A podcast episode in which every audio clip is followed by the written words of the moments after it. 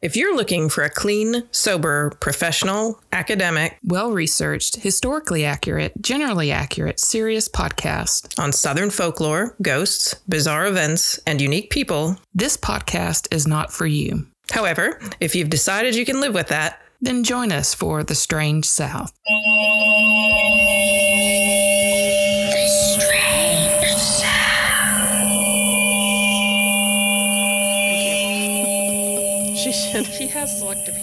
I think like at one point Alexa is gonna come out with like an anti-abuse setting that like the people who constantly at swear at her are gonna get like their comeuppance, and Alexa's gonna be like, "Fuck you, bitch! I don't have to answer your questions." Like, yeah, you kind of did. she did flash one extra. Mm, little extra. Yeah, I guess that's her sass. It's the sass flash. Yeah, that was the bird. the bird. Take that, Patrice. Yeah. Well, she does ignore me completely sometimes. I'll be sitting there and she'll just like be spinning around in circles. I'll be like, you better talk to me. Like, I already got one preteen in this house. I don't need two. Oh, oh my God. Hi, Patrice. Hi, Marleah. Hi, Courtney and Chad. Yay. Cheers. Cheers. We we're can just air toast. Air toast. Chink. Okay.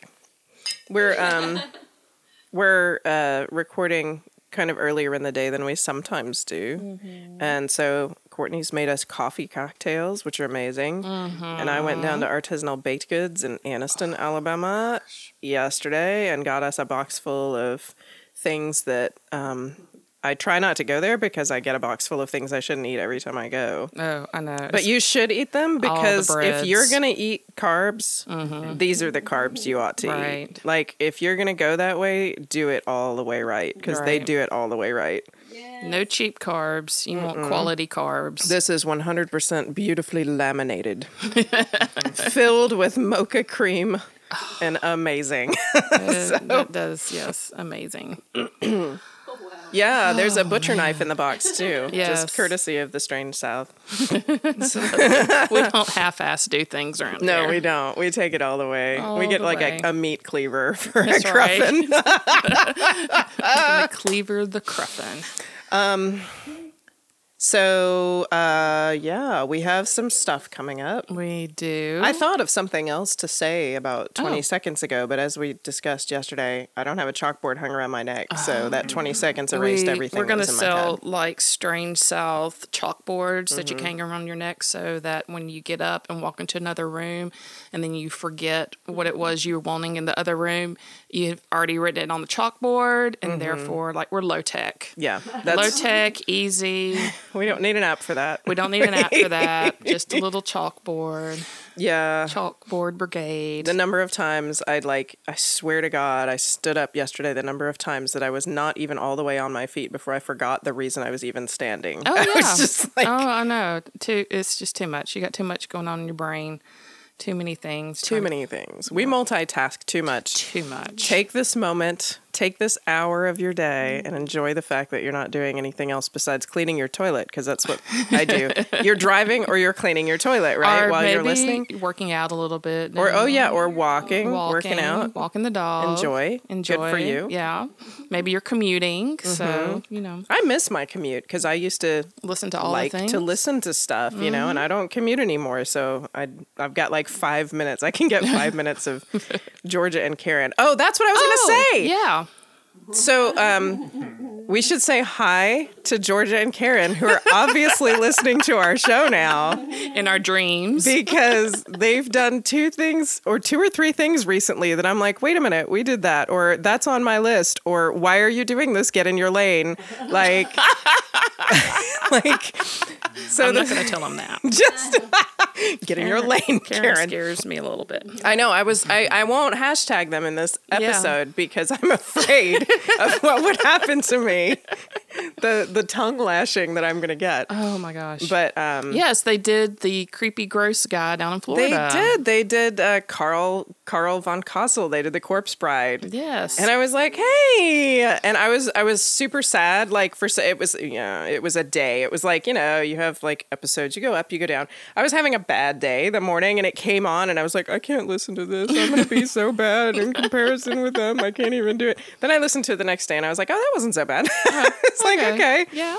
All right. Of course, what was your main your main concern was that you were going to have to sue them. Oh yeah, I was just like, you know, she uses my pickle joke. And, you know, we're, we're gonna have to have words. No, they didn't even discuss the gross Her mechanics of pickled. yeah. So I think we I think we maintained our uniqueness Yeah, by focusing on the absolute ridiculous thirteen-year-old boy. gross details of the story. Details. yeah. Yeah. But they also did Mothman not that long ago, and I was like, God damn it! Oh yeah, we haven't covered Mothman. I was gonna do Mothman. I even had a 14 year old on assignment. What'd you say? In that same episode, they did what? Oh yeah, the Corpse Bride. They did like the series of Georgia, right? Did the series of um, buried alive stories, and I was like, well, fuck. There goes my Halloween plan. Back to the chalkboard. around your neck. But uh, yeah, so anyways, good job, ladies. Keep it coming. Stay in your lane.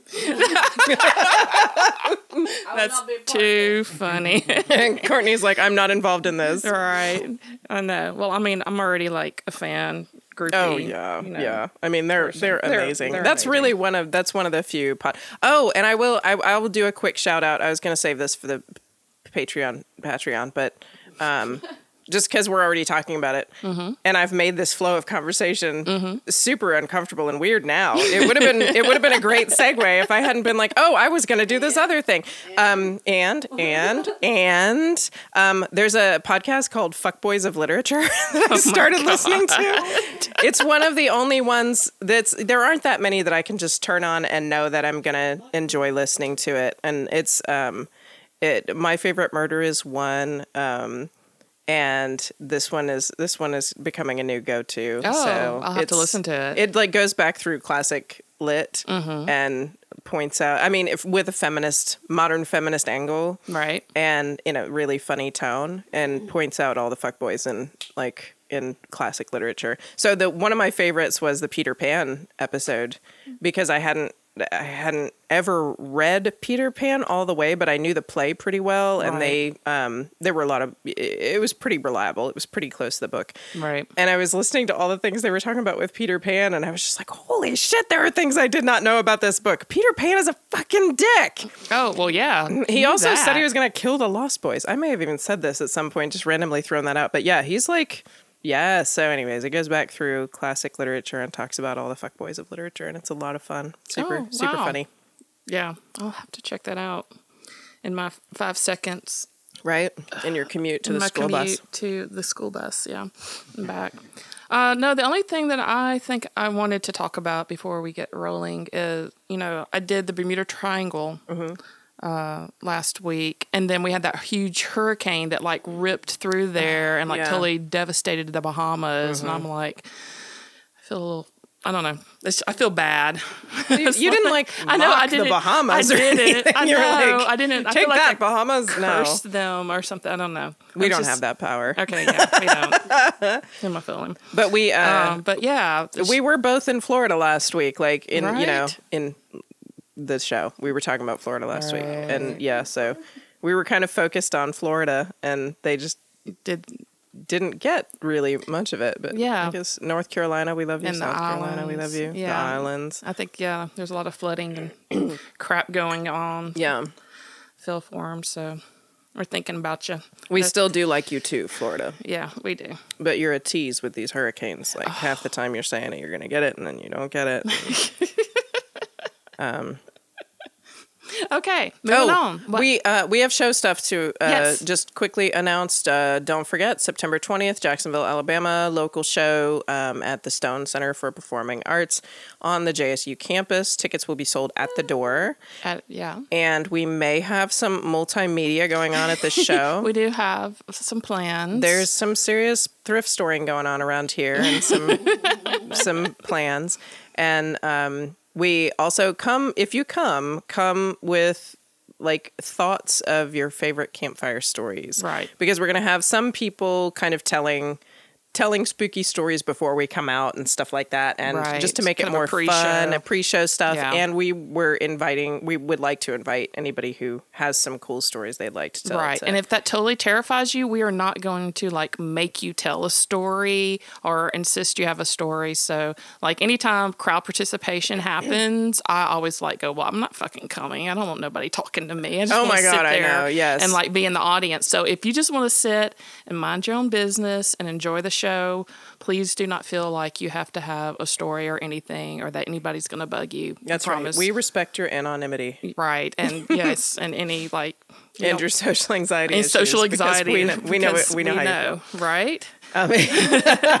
So if you are like, if you're a little bit more outgoing though, and you do have a story you want to tell, we'll be there for you. Mm-hmm. But otherwise, we'll just leave you the fuck alone, and we'll let Sit you. and enjoy everyone else. And yes, enjoy the show. And then uh, our the following that, we're going to have a live show in Montgomery at the Goat House Beer Garden on the 26th of October. This is the Halloween weekend show, Yes. and it is a dress up occasion. Yes. The Eventbrite, by the time you will hear this, will have gone live. There's an Eventbrite ticket sales Monday, site. Mhm. right. And um, watch our socials and everything like It's too late to tell you that. Anyways, hopefully you've been watching our socials because And we're going to give you heads up. And right. in the future, and there's going to be like a them. limited amount of tickets. Yes. Um, because it's a pretty small venue, so make sure that you have your tickets earlier than later. Yes, and we have, yeah, I mean, t- tickets include discount swag stuff, also. Right, So, drink yes, stuff. it's it's fun, but yeah, make your plans, Yes. and that's Yeah. it. Go. Oh, sorry. Oh, just kidding. And just one last thing. If you have any questions, please feel free to like talk to us on, you know, Facebook or Instagram, or if you want to like privately message us or send an email to stories at thestrangesouth.com uh, if you have any questions, like I said. All right. So it is my week to start. And if not, I'm going to start anyway. God, I hope you didn't do my story this week. Did you talk to your husband? I did talk to my husband. Oh, good. He, he said we were we were safe. So I was digging around the newspaper, um, newspapers, and I found this article printed in the Memphis Daily Appeal on January third, eighteen seventy, and it was actually a reprint from the New Orleans Time, and it says like core, like C O R period, like maybe correspondence okay. from the New Orleans. I, I don't know. Anyway, it's this story and it's titled Sea Serpents A Leaf from the Log of an Old Sailor. Okay. And so I was like, huh, what's this about? And it basically, uh, it basically was this sailor who had come to shore in the port of New Orleans, and they bring they would bring the newspapers from all around um, the U.S. at the, the, the there's things moving over by you Oh, on their own. Okay, okay. Sorry. that's all right. Um, just want to make sure there was nobody sitting next to you that you couldn't see. We hear little noises, and everybody's like, what? right? Your paper just went flying. But anyway, so he he went out like there was a new ship coming in, so they took their little boat and they went over to the ship and he like grabbed all the newspapers and brought them back ashore and he was like reading through the papers and maybe like a month or so earlier there had been an incident about snakes over in the Torgas, which is like a series of small Caribbean islands um, that forms part of Haiti and it got like a lot of people talking. There was a lot of buzz going around, and he's like, "Well, since you like that story, let me tell you this story." And so, um, it takes place actually in the Indian Ocean, and since um, you know that sparked me, it's, and I read the whole thing, and it's really interesting. And if you are a Patreon and you want to um, hear the full article uh, in the after show, then you know that's where I'm going to like talk about it because Oh, that cool. got me going around because I was like Indian Ocean that's not really southern it's just a southern sailor that you know is telling it and it's really is it was a good story but it got me on this path of sea serpents Mm-hmm. right so I started to look and uh, there's this really good article um, that I pulled most of this information up, up on about uh, and I forgot the name of the article because I didn't copy and paste it down. But I'll show notes Uh, obviously, put a link, but it's talking about early sea serpent sightings, and so that's what I'm going to do my story on today. And it's just several various sea serpent sightings in the Gulf of Mexico. Cool. And oddly enough, there's a lot of information about this, like earlier information in books and stuff. And some of it has, um, they're talking about how hurricanes are a big proponent of when these events would happen because of all the churning of the water and bringing things up from the deep. And that mm. a lot of times, like after these big storms, there'll be sightings of things. So, an early sea serpent sighting occurred during the Civil War when Union forces occupied Ship Island, Mississippi. Major Ritzus recalled how eight monster how eight monster fish swam into the harbor during the summer of 1864. Ritzus uh, and other fellow men they gave chase in a boat and they managed to um, harpoon one of the creatures and they dragged the creature onto the boat about 10 miles out to sea before it died. So basically, they harpooned it and then they went for a ride because the thing like pulled the shit out of them. Oh. And then they finally like wore it down and it died. And um, they were out there and they've got this huge thing. Uh, and they don't know how to bring it back because they're 10 miles out. And this revenue cutter, which I had to go look up to see what revenue cutter was, Mm-hmm. and it's actually back in the day, George Washington had um, like 10 ships built to collect custom duties and taxes on um, the ships coming into port and whatnot. So, and these are like, like you think about. Oh. I bet they were popular. Yeah, I'm sure they were. Uh, these are like huge ships. We're talking like like all the riggings and the sails, like you think of in pirate ships. You know, mm-hmm. you know, Armady. Because I was looking up, I was looking up all of these things, and what they would do, they'd have these huge ships, but they would like launch smaller boats out from them when they wanted to go somewhere fast. Mm-hmm. And so um, I think what had happened with this smaller ship that had harpooned the creature, they'd gotten so far out and they didn't have enough boat power or men power to like drag it back. So they saw this cutter and they flagged it down and they got the cutter to actually tow the creature back to the wharf. The fish measured 18 feet long and 15 feet wide and 6 feet in diameter and it weighed almost 2,000 pounds. Wait, 18 feet long and 15. It's like a giant square. Yeah, I know. And how many pounds? and almost 2,000 pounds. Wow. So it was like really huge. The mouth had no teeth, but was four feet across and three feet deep. And it said the meat had a consistency of unrefined cod liver oil. And they photographed the animal, and whale. and I didn't, I, I couldn't find a photograph of that they took, but they photographed it and they sent it to the Smithsonian Institute. Um, but the scientists up there were unable to identify it. Huh.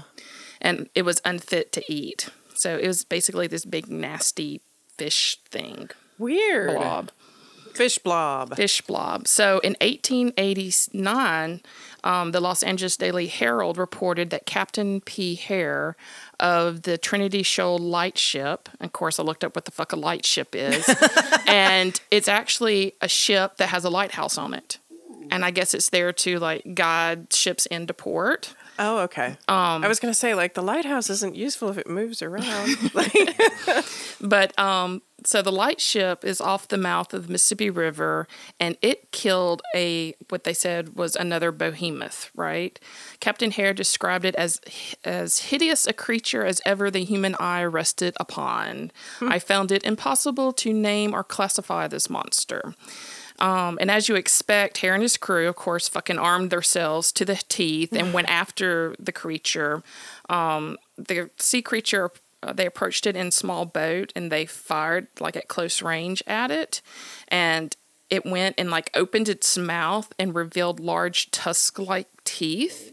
And Hare said that the creature seized the side of the gunwale um, which is the upper wall of a boat. It's kind of like the top part of the boat that you walk on, or Okay. the side maybe sit on. I don't know. Um, and it crushed it as easily as it was like made of glass. And then it charged at them again. So it got like very aggressive, obviously, because they're fucking shooting at it. Um, the captain then took a rifle, axes, hatchets, and a harpoon, and they went to kill what they called this Leviathan. He cut off the head and took it back to the ship. Hare described the serpent as being rusty black on top, fading into a yellowish white in the underpart. What the hell? He claimed it was at least 40 to 50 feet. Um, that was that was actually visible uh, under the water. So big fucking I don't know what Tusky thing. tusky the tacky thing. What the hell? All right. So a few like seven years later, in 1896, the um, Ocala Evening Star covered an encounter um, of a boat in Crescent City. Uh, oh, the boat Crescent City that had another Gulf monster uh, encounter. So the boat was trolling a mullet on a shark hook. So they were fishing for shark or something big um, around Florida. And everyone started freaking out because where the mullet shark hook thing was, the water began to foam at the end of it. And they saw this creature start to strip, strip the line. And so they gave chase um, for several miles uh, before the crew was actually able to bring it to the surface. And uh, the passenger and the crew shot and killed the serpent. And they used what they call a halser, halser, which is like a mooring rope, which is like one of them big thick ropes you see them like tied to the dock, mm-hmm. and a capstan, which is like the large motor that kind of coils the rope on these bigger ships Like a winch. Kind like a winch, yeah, kind of thing. And um, they used that to bring it aboard because it was so big. This ill-shaped animal was just over 42 feet long, and there is actually a website that's really cool that I'm gonna start using more often. And I probably should have used for some of the measurements above. It's called the Measure of Things, and you can type in like you know 42 feet and find like things that you know that are comparable to it. Oh, that's handy. So 42 feet long is about the length of a semi truck Damn. and it was 72 inches in circumference, which is basically the height of a refrigerator. Oh my god. it was a um, whale. Well, it actually it had a spoon-bill shaped head Okay. and a large shark-like mouth with teeth set in at 45 degree angles to the rear and it had a long forked tongue. Nuh-uh. Its fins were up to eight inches on its tail. So it's like this really fucked up, scary, teethy looking thing. Um, the animal was generally brown in color, but had green, greenish back, which caused it to look black in the water. And the underbelly was yellow. It was like he called it like a horrible, horrible, slimy monster. And but that's the best descriptor. That's like a technical term. It's scientific, term for it. Scientific. Um, and they took it back to Florida and examined. You know, they examined. It was examined by many people, but apparently it was never identified. What the hell? So the last encounter that I have a record of, and it's actually was like officially reported. So this is all kind of like hearsay things that the community saw, the sailors saw, and that was recorded and printed in papers and stuff like that. But the only sea serpent to be reported officially in the U.S. or by the U.S. Navy was sighted November twenty third, nineteen oh one and it was about 120 miles southwest of South Pass in Plaquemines Parish. Uh, uh, and it was uh, one of the Was that Louisiana? yeah, it's one of the main entrances to the Mississippi River and the Gulf. Is that where Steel Magnolias was? Is that what you said? Well, they mentioned it. They talk about it. Oh, okay. okay, cool. I'm gonna have to go look that up now. Steel Magnolia's reference here. Um, this was printed in the Washington Times, uh, and it was like reported by a third officer of this steamer of the ship. We don't really give a fuck about the name. um, but he wrote, "We passed a large sea serpent appearing about a hundred feet long." The head had a blunt, square nose, and it was ejecting water to the height of two or three feet from its nostrils. The animal or fish had three distinct sets of fins. It, its tail laid across like a porpoise, and its back was a series of humps like a camel. It was headed about east. It was headed true east and moving slowly, So it's not a whale though. That sounds like a humpback whale. but it, not out of their nostrils. It, and they don't like shoot water out of their nostrils. They nostrils. don't have nostrils, but I wondered if it meant it's it's Eh, but it's-. But it's like multiple. It was like plural. so weird. So, um, so that was reported and actually put into like official government documents and whatnot from a somewhat credible source, I guess. Wow. And um, however, modern research, you know, tells a bit different story. So now that we're, you know, of course, modern day, we can identify some of these things that we may have never seen before. And again, that brings back like some, uh, you know, hurricanes maybe you know stirring up and bringing things from the deep that we have never seen before on to the top and you know the animals displaced being like what the fuck and attacking everything i don't know I had you all. that's right. Bright light, bright light. That's what I'd be saying. Uh, but there's a headline that just came out recently where they have they're close to identifying Loch Ness monster based on DNA evidence. So uh, you know, it goes to show that things that we used to think were monsters scribbled in the little maps, you know, as sea monsters and whatnot, are actually like just other animals that we have never seen before. And they think that um, really all the things that they saw were, again, you know, something that came up because of the weather system. And, you know, I guess you can never be too sure what's down there, and you always got to be careful. And that's basically what I got. Damn.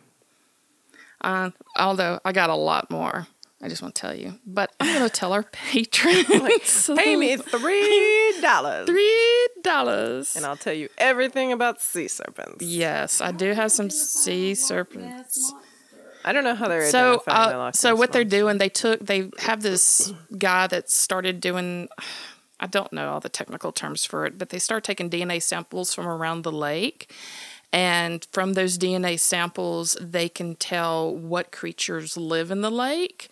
And so um, the Loch Ness Monster was, you know, thought to be like all these different, like big creatures, you know, and, and are the was it the dinosaurs or, or whatnot and they found that more than likely it is a giant eel because they found eel a lot of there's actually a lot of eel in Loch Ness and they said that they found a lot of eel DNA in their random samplings throughout and the things like I forgot what they said um like sturgeon or some other kind of animals that grow very large that that could be mistaken that they didn't find any of that DNA in the loch. So they're they're thinking that's probably more or less what everybody is seeing. I would rather it be the Loch Ness monster because there's like stories of it being friendly and shit. And Oh, I don't like eels. Friendly Like, eel? Eels sound scary. Yeah. So I don't know. Maybe, but they didn't find like the DNA for the dinosaur that everybody thinks it is, and I think mm-hmm. that's the main point that they were just disproving.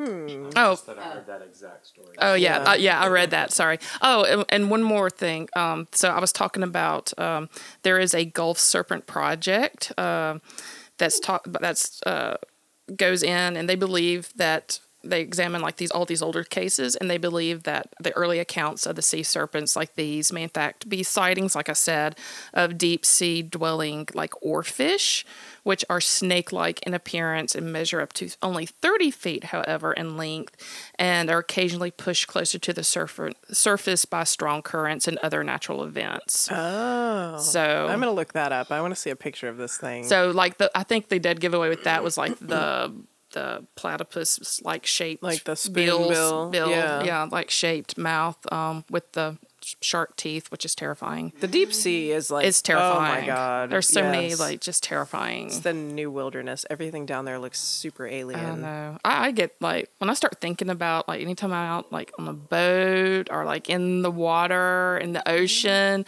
I just think about how much we do not fucking know about what's nibbling at my toes, and I can't I can't hang. I have too much anxiety. I'm like nope nope nope nope nope nope. I'm usually not comfortable unless I can see my feet. Yeah, I oh. want to see I like being able to see my feet. being nibbled at by sea serpents.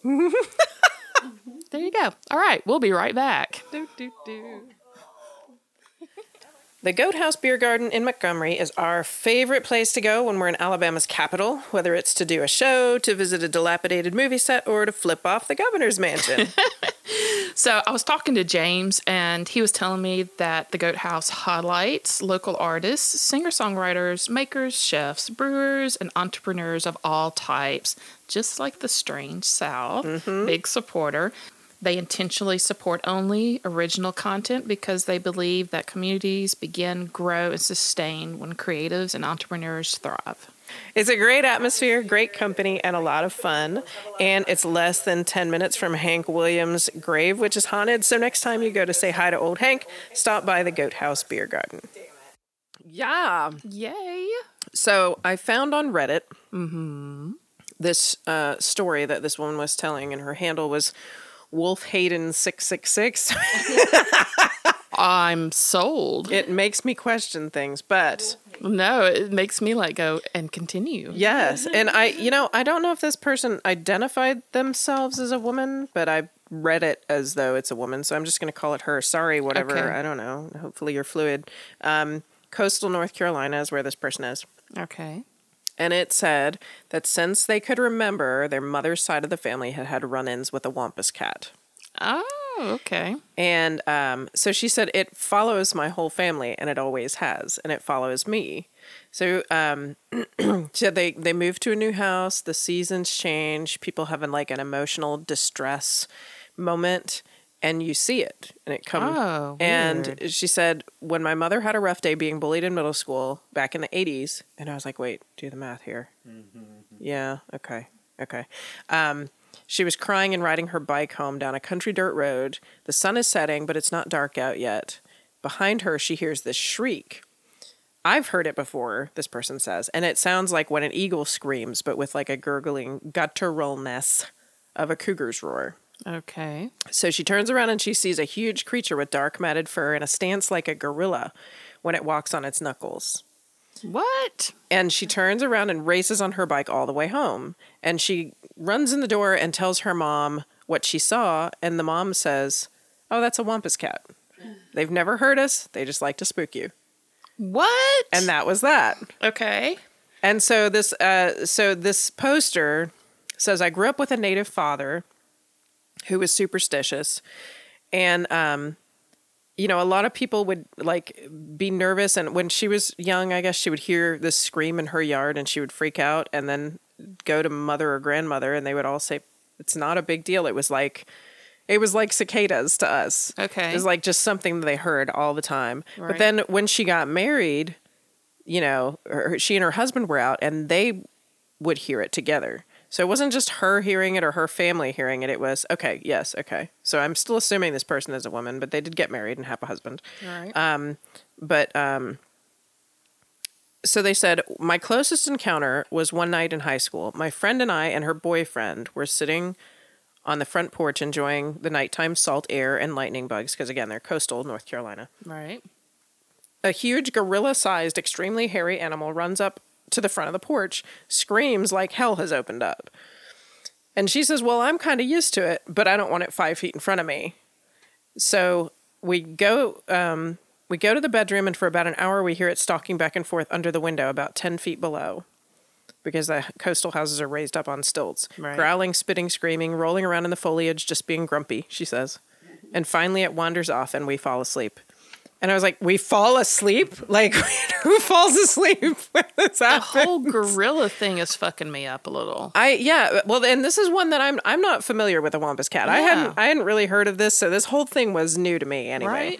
Right? Um, and so a, a, a lot of the Reddit posters were a little confused too. So she posted a couple of pictures to kind of help people get an idea of what it was, and she said this one was a bit like the face, except with no glowing eyes. This is basically just like a souped up like romance novel Fabio version of a Black Panther that you're seeing in this picture. Can you see it at all? It Holy didn't print out that well. fuck. That's horrifying. It's like a super muscular Black Panther. She says it doesn't have glowing eyes. Okay. Um, what about the big No, she didn't draw it. These are just pictures she found on the internet, and she was like, "This is as close as I can get to what it would look like." But I mean, she's basically it it looks like a panther, mm-hmm. you know. Okay. And then But it's she knuckle posted, dragging Well, and that's what I'm going to try and find another picture. She says of what it looks like when it's standing, and she said, ignore everything, all the details about this picture except the stance that it's in, because it's a picture of like a like a satyr, oh, you know. Oh. But it, it is kind of standing like a gorilla would stand with like crouched Yeah. back legs and knuckles dragging the ground. So it's not standing on all fours like a cat would. Right. It's standing like kind of all, not quite bipedal, Demon. but sort of. Oh my god. Um, and she says it has human-like hands. Walks when it walks on all fours. It it it's like a gorilla would walk, and it's dark with matted hair. I would fucking be in therapy. I mean, I swear. seriously. and and you know and so i started looking up this Uh-huh. this wampus cat because i'm like man that, because she says she sees it all the time right too um, other people you know lots of people talk about it i guess it's a thing Right. and um, some people describe something that's not unlike a bigfoot not unlike a cougar though Right. it's kind of i mean uh, a surprising number of people describe it a lot like she does Okay. because it's really not intuitive right to think of like a gorilla mixed with a panther is not something you would just Right. naturally say these two things go together so i was kind of surprised it was more than one person Yeah, because it's kind of like, like, Bigfoot. Bigfoot could kind of be a bear. Yeah. Kind of, you know, similarities, and you kind of hear like, oh, it was probably a bear, but you don't. Yeah. Mm-hmm. And then like some people say it stinks so like bigfoot skunk ape kind of thing a lot of people point out in these reddit st- that cougars do scream and the noise that they're describing is It's is kind of just the sound of a woman- wildcat Yeah, it's kind of like this woman-like scream. Yeah, I mean they do. Definitely cougars definitely scream. Yeah. and it is. It doesn't sound like what you would. It doesn't sound like what they did in like 1980s cartoons when cougars like trapped He-Man on the mountain. It doesn't sound like that. It it sounds like a scream. So I mean that part. Okay, well maybe cougar. Um, one one guy. There was one story in one of the things that I found. A guy described walking down a main, just a regular town street, um, seeing a spaniel-sized cat with tiger stripes that stood on its hind legs to look in a shop window. And I was like, okay, well, so far we're just talking about like a lynx, Right. like on on some town street. Then he said a few minutes later it leaned back and kept on walking on its hind legs all the way down the road. And I was like, well, okay, this is a different thing entirely, where you have been smoking the pipe. like, it doesn't sound like these other descriptions, but the, he called that a wampus cat. Um, and uh, so this, but this ape, ape cat mixture seems to be the primary thing. Right. And there was in only one thing that I found, there was the belief that if you hear the wampus cat scream, you will die within a few days. Oh fuck. And I've heard other there are other legends and urban legends that go with ideas like that. That if you Mm-hmm. Hear this one thing, then it's the end of you. That's not really a widely circulated one anymore. right. So Well, and apparently it's not true because I mean she lived with it all of her I know life. all of these people were Right. yeah were so it. I guess that's why it's not widely circulated. They're like fuck you, I heard it. Ha ha ha. I laugh in the face of danger. Um, so there's apparently a book which we need to buy Okay. called the Dictionary of Smoky Mountain English. Okay. and it was published in 2004 and there's a large entry um, on the wampus cat and part of the description is the cat is a black shaggy haired thing about the size of a dog with a long pointed nose that glowed like a cigar that was one of his descriptions in there and it can leap out of a tree onto the back of a horse and its fur repels bullets so this this one's gone like pretty far into the extreme Okay. Um, And like, uh, this, one of my favorite Reddit comments was just like, "The Wampus cat don't give a fuck." Like, it's- um, most of the sightings that people list on it are Tennessee and North Carolina. So, uh, and usually it's not coastal; it's usually mountains and woods and stuff like that. Um, but um, if you get a little further out, they just have different names for it. So in Missouri, they have something f- similar called the Gallywampus. In Arkansas, they call it the whistling wampus, and they say that instead of screaming, it whistles. Um, but I don't know. Have you ever heard the word cattywampus before? Catawampus, cattywampus. I, I've heard like catawamp or something, like something like that. crooked. Like, it's crooked. Yeah. Right. And that's the only, that's what I had heard too. So when I heard wampus cat, I was like, it's cattywampus. I'd heard that. Um, like sort of crooked or skewed or off or wrong. Um, so there's another dictionary of word and phrase orents that says that um, the catawampus may have been used for intimidation purposes in the antebellum South. Um, that uh, white slaveholders were said to have warned enslaved people against running away mm. because if they run into the woods, they're going to run into the catawampus cats. Mm. And which may or may not have been a reference to like a mythical creature or just mountain lions, mm-hmm. because catamount is the word for mountain lion. Right. There's also a mythical creature called the catamount that's a, a human that shapeshifts into a mountain lion. So it's like the Appalachian version of like the Rougarou or the werewolf, like the German French werewolf. Um, so uh, generally, you only hear about this in North Carolina and East Tennessee. And um, there are a couple of origin stories that I heard though, which were kind of cool. So the the catawampus thing, I guess, it, it didn't really give me any any reason to understand where the whole like skewed and off version of cattywampus came from. Um, but there are a couple origin stories. So the most common one that you find is this one, and it's told as a Cherokee story. Um, and I don't love this story, but so this story goes there was a Cherokee woman who lived in the North Carolina mountains. She was married to a warrior of the tribe who would go out hunting, and it said that bothered her. And I was like, oh, okay. So it says, you see, in Cherokee culture, only men went out on the hunt and the women stayed to care for the village. And she didn't like it. She was curious and wanted to know what went on behind the men's closed doors. So she decided she would follow the men out of the village and she would hide herself under a mountain lion hide to try and hear what they were doing when they were doing men only things. And um, so she said that she heard them performing sacred spiritual rites and stuff around the campfire, and it was completely forbidden for women to hear these things. So when she got up to kind of start to leave, she made some noise, and the medicine man caught her and said, As your punishment for sneaking into the sacred ring of the campfire, I'm going to bind you to this this disguise that you've worn and you will become a mountain lion woman and you'll you'll have to roam the mountains forever in this form and you won't ever be free. And so they called that the Wampus Cat. Ah. And I read the thing and I was like, I call bullshit. Oh, really? that didn't really happen. It didn't really happen. well, because I, I was like, that doesn't sound like a Cherokee story. They're like, there are so many American values in that story. Like, get your woman ass out of the men's secret Don't be shit. Spying Don't on be us, spying on her. Don't try and learn things. Flicks. Um, Did you say the Dictionary of Smoky Mountain English? Mm-hmm. Is that? that was one of them. Oh, yeah. So that book is $184. Oh yeah, we're not getting that. I swear to God, because it's written by academics in an academic setting, and so it goes through the textbook stores, and you know they'll charge like four hundred dollars for every damn textbook they write. Yes. Um, but I, I, I seriously like I read it and I was like, this sounds like Appalachian version of a story that maybe they heard from somebody else and turned into. That's what I was Right. like. I was hoping that that was what I was hearing. Right. So I looked a little further and I found another version of the story that I've decided is the better version. It's the true version. That's going to be the true version now. Because I was like, damn, we just appropriate and ruin everything. I was like, it sounds to me like we stole this story and turned it into like an anti feminist bashing rant. So we're not going with that one. right.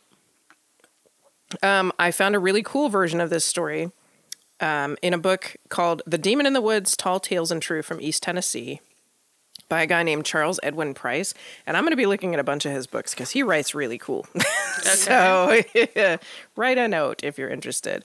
So this version of the story says um, there was a village, a Cherokee village, and there was a woman named Running Deer who lived in the Cherokee village. And she was gorgeous, she was smart, she was strong, she was the daughter of a chief. And it said she played stickball, which did, have you heard about like all this? It's like lacrosse, right? Mm-hmm. Yeah, and ball play. And in ball play, yeah, that's why ball play is named ball play. It's like they played stickball games there. Hold on. Ooh, ooh. Alexa, Fuck you, Alexa. Did I say something to her? I don't know. She's talking to me. She. What was she answering? What did she say? a playwright. A playwright. Because I screamed ball play, maybe. I don't know. Oh, oh, oh, okay. But Okay, that's weird. Did one of us? None of us say. No. Don't. No one say her name. No, Shout out. Tommy, back. All right. Alexa wanted to put her two cents in. say her name. Well, she doesn't um, answer to me, obviously. I say her name all day long. So yeah, like Courtney points out, ball play is named after people playing stickball. There, it's like lacrosse, and it like when they when they would play, it was like it was like no holds barred football too. I mean, you could break people, Right. And she did. She was she was hardcore. She broke people's legs playing stickball. This woman was no joke. Um, so she was the chief of the women's council, sat with the men at council fires. Um, and this story said the Cherokee had a matriarchal society. And I was like, really? So I looked this up. And this is 100% true, which is another reason why I don't believe that earlier story that I was reading to you. So, um, Cherokee were a matriarchal society. Inheritance, lineage, all passed down through the women, through the women from mother to daughter. As it should be. Women sat on leadership councils. They governed the tribe when the men went hunting. And if they wanted to hunt, they fucking went out hunting too. They could ride in war parties. They had property rights. They could marry who they wanted, divorced if they needed to. Um, and they were leaders of the tribe. Oh, yeah. I'm to make a quick note for further something. I'm to talk about that, but go ahead. Oh, Go awesome. Um, so and and until white colonials came, all of this worked really well. And the reason that like when you look in like kid history books about colonialism and and tribes, Native American tribes, the reason why the Cherokee are called one of the noblest tribes and they're referenced probably more than the other ones is because they were the ones willing to change. Right. And so the only reason the white people liked the Cherokee was because the Cherokee started wearing white men clothes and started taking on patriarchal societal governance. So they took the vote away from the women in their tribes. Um, white people are like, our wives don't have rights, so your wives shouldn't have rights. So basically, they sat down to do treaty making with the Cherokees and said, like, what the fuck is she doing here? And the chief is like, uh, that's Jane. she just sweeps the floor. Bye, Jane. and that's how that worked. Fuck. Um, so, Jane, she's the floor.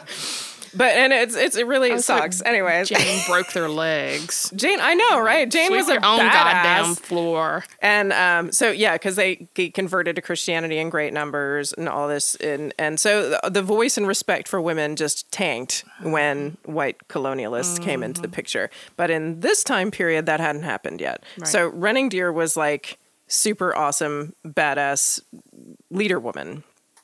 And outside Running Deer's village, there was a demon lurking in the woods in the story. And you found you found a useful website this week. I found a useful website. It is called godchecker.com. Oh my god. if you ever want to know if a god is from a certain mythology or a culture, you type it in and God Checker will tell you about the god. That's amazing. This god's name is Awa, and it's actually a demon. Um, Awa was the spirit of madness. Their description is nightmarishly ugly demon of insanity, so hideous that the very sight of him causes manic madness and irreversible insanity. We don't think he has a girlfriend. no, what? Really? what an odd side I note. love it. Awa feeds upon the dreams of children. This is one of Awa's Ain't got no time for women. characteristics. I know. Um, and it says if you're planning a trip to the forest where he lives, do everything you can do to keep the kids awake. We're told that the only thing which can scare him off is the Wampus mask. So, onward onto our story. Awa is the demon that's hanging out outside of Running Deer's village, and um, it's waiting out there to snare people who come out into the woods alone. So they've been all been traveling together because it maybe doesn't come out and try and get people who are with other people. And one of the people who decided he was going to go try and confront this creature was Running Deer's husband, whose name was Great Fellow. And he was a warrior, he was brave, he was strong, he was all the things. He was also a leader. Um, but one night he went out to try and hunt this demon, and he came back babbling incoherently, foaming from the mouth, because he had seen Awa, and that's how Awa works. If you see Awa and you're not prepared, it will drive you mad instantly, and you can't recover.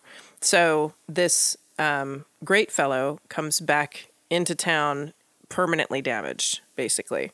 Um, and the uh, the medicine men they wear animal masks to frighten the demons out of the village. And so they kind of take the perimeter of the village and put on these animal masks and awa doesn't come in. But running deer is trying to figure out what she's going to do because she's got this worthless dude now who can no longer be a husband in any like or a partner in any way because he's like reduced to a babbling child. And she's pissed. Mm. And so she's trying to figure out like i'm a widow now basically what am i going to do? How am i going to fix this? And how am i going to avenge avenge my husband who's been destroyed by this? So she's decided she's going to go to the medicine men or the conjurers and kind of try and work out a plan. So they get together she throws a plan together and they they kind of help her to purify her spirit because that was one of the things. If you go out into war and your spirit is pure nothing can hurt you. That's the only thing that'll make you you know immune. And so they give her this mask of a wildcat a mountain lion and she puts on the mask and they say the only way you can kill awa is if you sneak up on him.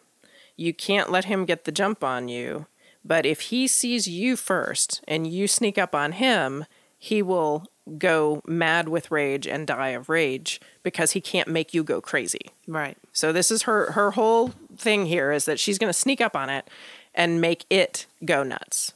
And so she sneaks out down the path out of town.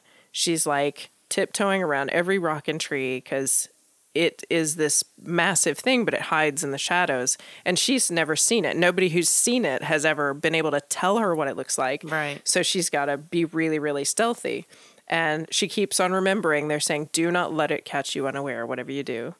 So she sneaks down and she gets a deer comes out behind her and she's like, oh shit, that could have been it. I'm not being careful enough. Mm-hmm. And she like kind of hides down behind a rock and she's looking around and everything she hears is freaking her out. She's like, okay, I've just I've just got to be calm. So she stands up, she carefully starts walking down the path and she gets to a little pond and she starts hearing this um, moaning sound. And she's like, okay, it's trying to fool me into looking for someone injured. Mm-hmm. And if I if I try and go around a corner to find this sound, it's going to jump out at me. And so she kind of goes around the other way and she's listening for it. And um, it says she's like crab crawling down through the undergrowth trying to sneak up on it. And she gets to this pond and she sees this dark, massive, hairy figure. She says nearly 12 feet tall, stooping over the water of the pond. And she sees its back and it's looking in another direction. So she's like, okay, this is it. This is, I've got to get him now. And so she very, very slowly, she stands up and she can see it really clearly standing like no, nothing between her and it. And she creeps until she's within 50 feet of it. And then she lets out the most blood curdling scream she can possibly scream. And it turns around in surprise. And she said it was as hideous as it was rumored to be. It was massive, huge red eyes, a mouth filled with pointed teeth, dripping saliva, and a very startled look on its face. And she had to keep on screaming and staring at it until what the fuck? I know, right? Until it like went nuts. So it laid down and she had this cat mask on. So it was scared to death of her. And so it laid down on the ground and rolled around and went nut and finally just took off and ran away in pain. And um there was another scream that she heard it make off in the distance, but then everything was silent and she knew that she had scared away the demon. And the story goes that the Wampus cat became the protector of the tribe and the place. So since their tribe was, you know, in East Tennessee and in the Appalachians, that the the Wampus cat, the wildcat creature, is actually the spirit of running deer trying to protect the area, not trying to hurt. Is trying to protect the area from the oh, demons. Okay. And so circling back to the family that always sees the Wampus cat, so maybe it's just a really fucking scary protector. in well, she said in times of distress it would be there. Oh, She said every time there was a time of transition, it would be there. And so, and she said she had a native father. Mm. so maybe there is something to that if that's, you know, a thing. Anyway, I like that story a lot better. Oh my gosh. It's a way fuck better that story. story. That's Yeah, story first story was shit. that was shit.